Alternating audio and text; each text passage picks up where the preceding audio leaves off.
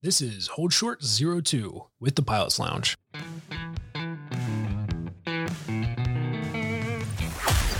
Welcome to the Pilot's Lounge, where it's all things freedom, flight, and fitness. Join your hosts, Spencer Payne, Nick Yates, Brett Kroll, and Kyle Kilroy, while we bring you aviators of all types from around the world. Hey guys, before we dive into today's episode, we're going to do, we're going to add something. We're going to cover some aviation news stuff from the last week.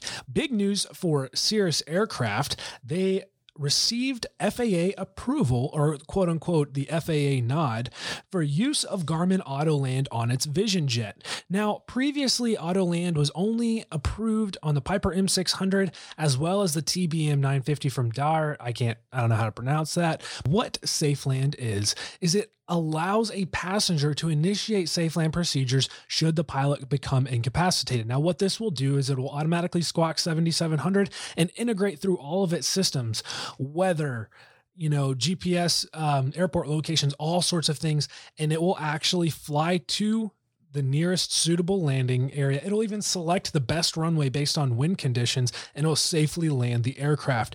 Cirrus has a great video on this. I watched it just the other day, and it's fascinating. In other news, above Los Angeles International Airport, American nineteen ninety-seven reported they just passed a guy in a jetpack at three thousand feet. Is it Iron Man? Who knows? But the F A A and the F B I have initiated investigations at this time.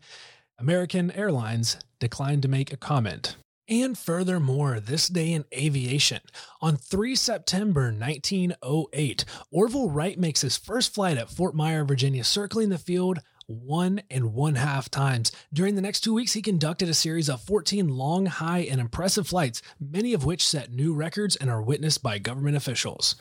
Without further ado, we're going to hop into today's episode. I think there's so much that Brotalion's doing that we don't get to normally talk about on the podcast, specifically the Blue Skies Foundation. Um, we made the announcement and it, it got a little bit of traction on the podcast. Uh, but I think that this also allows us to talk about some of those pressing issues in the aviation community that the Brotalion Blue Skies Foundation is actually focusing on that we don't necessarily get to talk about. I, I think a lot of people don't really know what's going on with that, and they don't know kind of how that started. So if you guys want to talk about that, because that, like, I, I still am not really fully read in on that, and I want to know more about it too. So yeah, so um, being down at Seventh Group, we lost a couple guys um, in August of last year in Afghanistan, and um, like kind of sitting in the operations cell and watching them work through that process and stuff. One of the first things that they did was reach out to the Green Beret Foundation. Um, and kind of seeing what an impact that that organization has on those people's lives and stuff. And the fact that it's like an unwritten, like S O P, like, hey, there's a fucking incident. All right, you over here, like reach out to the Green Beret Foundation, brief them, let them know what's going on so they can start plugging in and helping. Um, so that was kind of an eye-opening thing. Um, I also have, well, you know, Brett, you work a lot with the Red Seven guys for some of our apparel and everything. He This is who I got the idea for the t-shirt thing. Um, he made a t-shirt for, um, for Lou and donated all the profits, um, to his wife. And I was like, oh, okay, that's really cool. Um, shortly after that, I think it was the twenty-sixth of September was when, um, Major Joseph sixty crashed down in Louisiana. Um, and I think I texted Brett and was like, hey man, I'm thinking about doing a, like a memorial t-shirt for him and, um, you know, donating all the profits of it to, to his family. Um, Brotalion, over the past year, side note, like, you know, we've put a lot more focus into growing and branding. Um, Brett's been fucking crushing everything, marketing, like Instagram, TikTok, and all that kind of stuff. It's really helped us grow in the community. Oh, we um, know he's TikTok. Yeah. TikTok's legit. It's I legit. Hope, I hope that shit gets banned. Go um, ahead. But anyways. Microsoft bought it. Oh, did they? I thought Microsoft bought it. I don't know. No, someone will fact check me. I have no yep. idea. I'm not up to date on the, the news and the kids these days. Um, anyways, you guys know the story with the, the Blue Skies Collection t-shirts and stuff. It ended up being tenfold more successful than um, what we anticipated it was going to be. Um, and nothing like that exists for Army aviation. I have a, my next door neighbor is a uh, Marine Corps Cobra pilot. I've been trying to get him on the podcast. Um, anyways, he put me in touch with one of his old squadron mates who started the um, Wingman Foundation. And basically they step in after Class A accidents for naval aviators. So Navy and Marine Corps folks and, and their, and their uh, crew um, and pr- provide financial support to their families. Um, so I had a long phone conversation with their executive director, C E O, whatever you want to call him. And he said that he would help mentor us into um, doing it, because it doesn't exist for Army aviation. There's one for the, for naval aviation, there's one for the Air Force. And so one of the other things that we ran into, um, you know, when you're dealing with these shirts and talking to family members and, you know, friends and um, people in the unit and stuff, people are upset, obviously. Um, and we had a few people that questioned um, our morals and the legitimacy of what we were trying to do. Um, so, you know, by starting this new organization and then actually achieving five oh one c three status, it brings with it its own, you know, easy button for putting people at ease. Um, so that was kind of the biggest motivation behind it, is making sure that, like, because we knew we were going to start doing this as soon as it was successful, like, we're doing this from now on. Uh, but now it's an actual organization, and the mission of the organization is to, um, you know, provide financial aid and support to the next of kin of fallen Army air crew. So it's an official um, organization right now. We uh, incorporated in June. The website is up. Uh, you can get to it through the Brotalion page, or you can just Google the Brotalion Blue Skies Foundation and check it out. Uh, we have a memorial wall on there for dating back to September of the people that we've um, supported. So you can click on their picture, read their bio, and, you know, it's just a place for them to be memorialized so that um, their legacies kind of live on with us yeah. and after us. That's basically it. I mean, we're we're not we're not tax exempt yet. That's a long process that our lawyer is working on right now. But uh, we hope to be, you know, by the end of the by the end of the year, uh, early twenty twenty-one. Yeah, and the what's what was interesting. It was a big learning curve for all of us trying to figure out the the charitable organization type thing.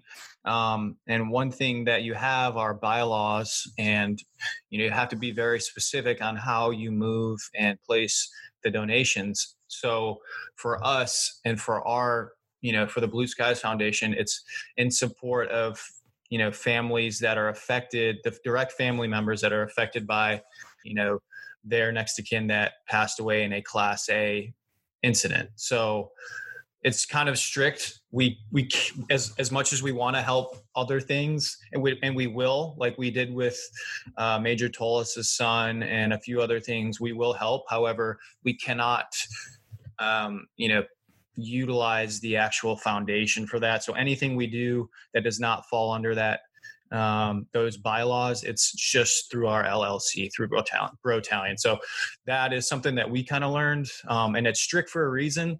Um, because some people could be malicious in the way that they use their foundation. So, um, yeah, that that's just one thing that I'd like to say, um, because no matter what happens, we're here to help. It just depends on where the money's coming from, whether it's our foundation or the L L C.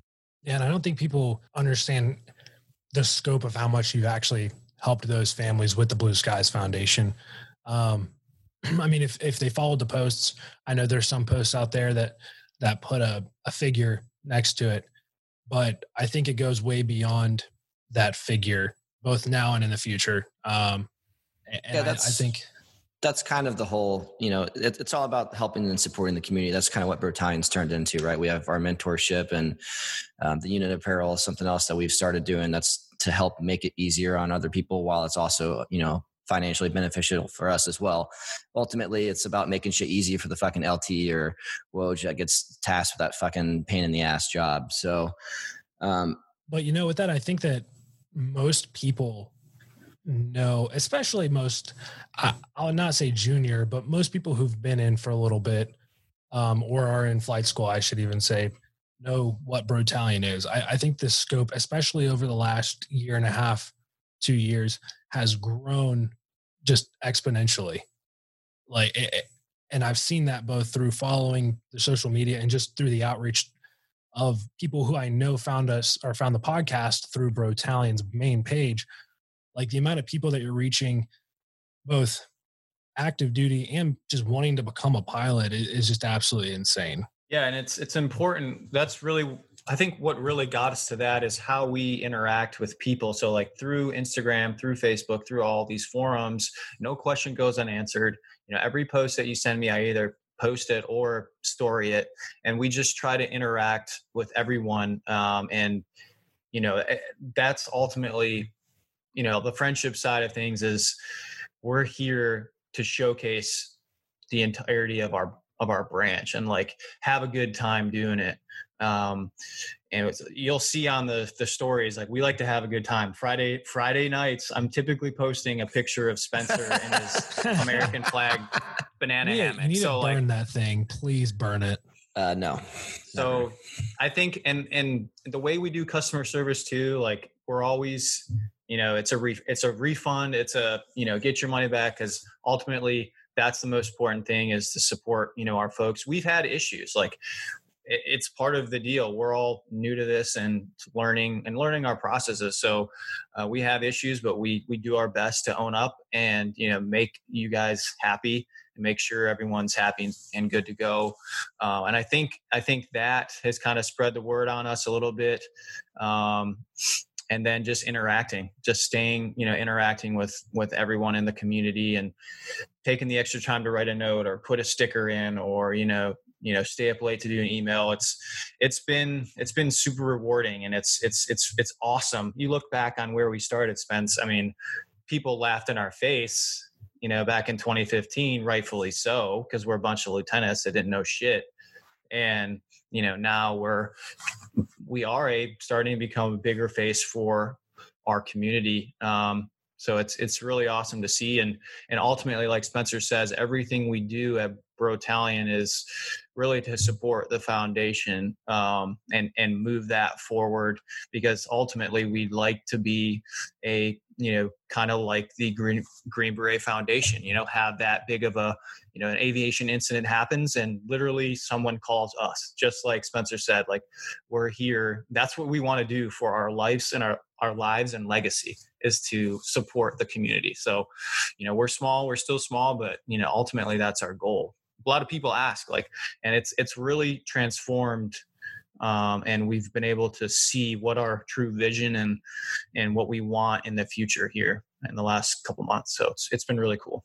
Yep. Well, I think we're in, go ahead. I was just going to say, I was just going to agree with Brett and say how, how special it's been. And the last thing I'll say on like the foundation note and stuff is I actually talked to, uh, I got a phone call on Friday um, from Major Joseph's dad, just calling to say thank you for what we've done for Aaron um, and their family and stuff. And we just bullshitted for a couple minutes too.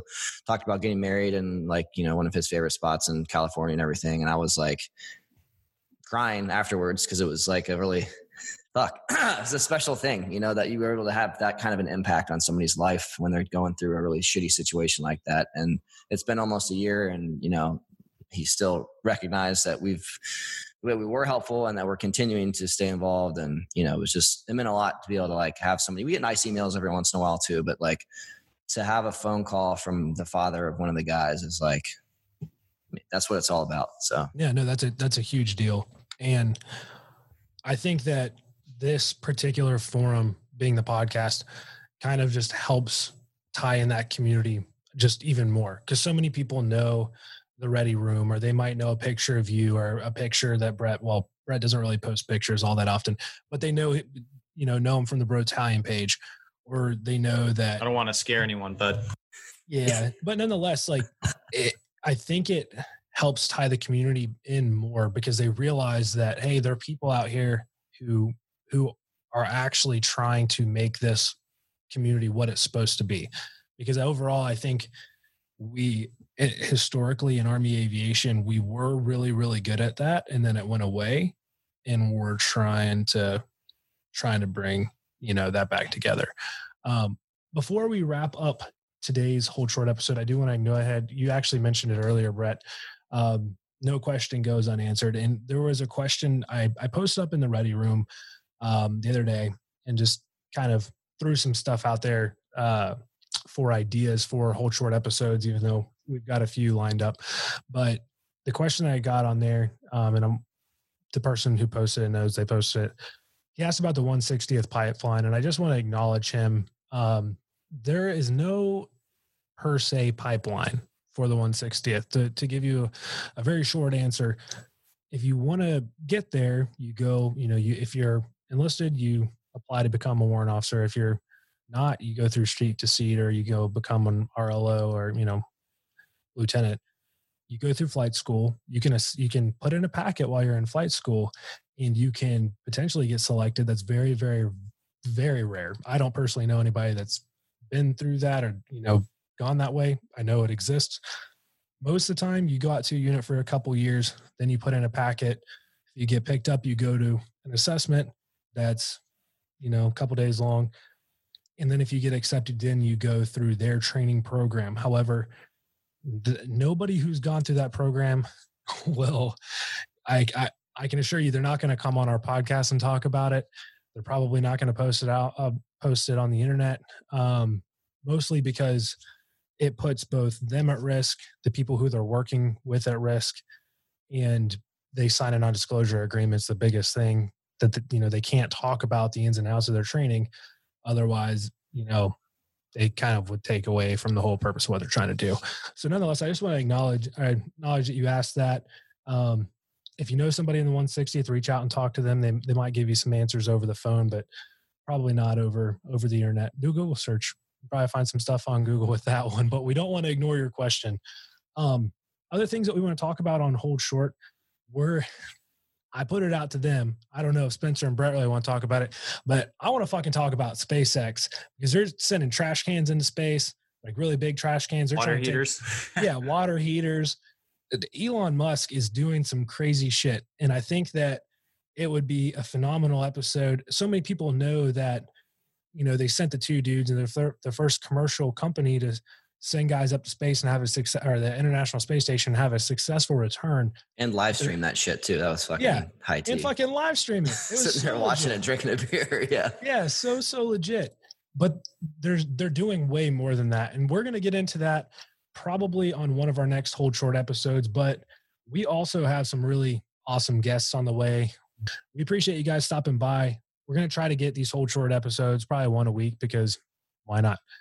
But we do appreciate you guys stopping by, and we'll catch you guys next time.